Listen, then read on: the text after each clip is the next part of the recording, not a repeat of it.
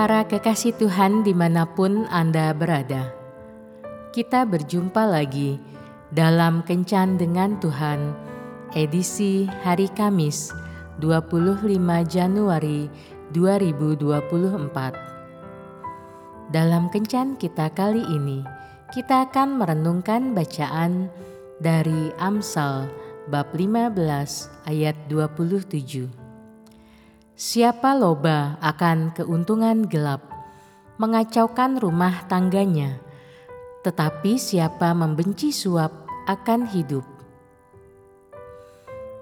Para sahabat kencan dengan Tuhan yang terkasih, suatu ketika seorang raja mengumpulkan orang-orang yang ahli dalam keuangan untuk membahas masalah penting menyangkut kesejahteraan rakyat. Raja sangat heran karena dalam lima tahun terakhir ini, negara sudah menyalurkan begitu banyak dana untuk perbaikan jalan-jalan yang rusak, untuk membuka lapangan pekerjaan baru, untuk membuka jaringan listrik dan telepon ke desa-desa kecil dan membangun rumah sakit. Namun, kelihatannya dana yang dikucurkan masih saja kurang dan tidak pernah cukup. Pertemuan sudah berlangsung hampir dua jam, namun belum jelas penyebab kebocoran uang negara tersebut. Saat itu juga, seorang jenderal tua berkacamata yang sedang duduk di ujung meja, berdiri dan mengambil balok es dari baskom di samping meja. Dia memberikan es batu kepada orang di sebelahnya untuk dibagikan kepada semua orang di sekitar meja, hingga mencapai orang terakhir di ujung meja. Saat es batu sampai ke orang terakhir, ukurannya tidak lagi sebesar saat pertama kali diserahkan kepadanya. Kini ukurannya mengecil menjadi seperempat dari ukuran sebelumnya. "Kamu tahu apa maksud pelajaran ini?" tanya sang jenderal kepada semua yang hadir. Meski semua orang diam, namun terlihat kepala mereka mengangguk-angguk seolah memahami pelajaran dari balok es tersebut. Jenderal itu menjelaskan, semakin banyak tangan yang menerima operan es ini, semakin kecil esnya. Meskipun di mana-mana kita mendengar seruan dan himbauan menentang korupsi. Namun, praktik korupsi tetap juga terjadi.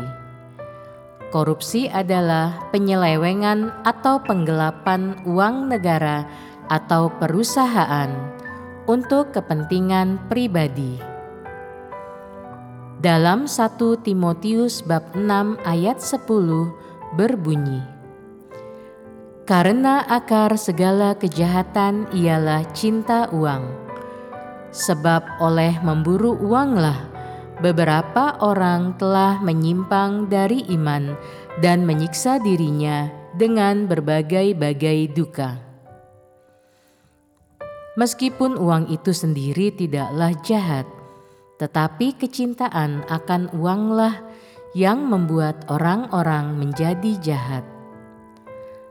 Sebagai pengikut Yesus, kita harus menyadari bahwa apa yang kita peroleh dengan cara yang tidak benar tidak akan pernah mendatangkan kedamaian bagi kita. Sebaliknya, kita malah menempatkan diri kita di bawah bayang-bayang masalah. Ketika Tuhan mempercayakan kita untuk menempati posisi yang baik dan tinggi di dalam pekerjaan kita. Itu bukan dengan maksud agar kita mempunyai peluang untuk berlaku curang dan mengambil sesuatu yang bukan hak kita. Di dalam pekerjaan, korupsi mempunyai arti yang lebih luas. Selain korupsi uang, ada juga korupsi waktu dan korupsi barang-barang lain milik perusahaan yang kemudian diambil menjadi milik sendiri tanpa ada yang tahu.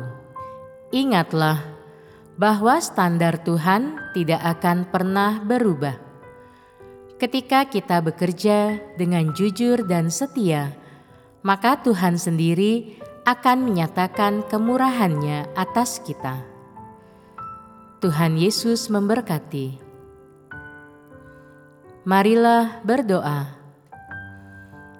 Tuhan Yesus, jauhkan aku dari keinginan mencapai keuntungan pribadi. Penuhilah hatiku dengan rasa syukur atas apa yang telah Kau percayakan kepadaku. Amin.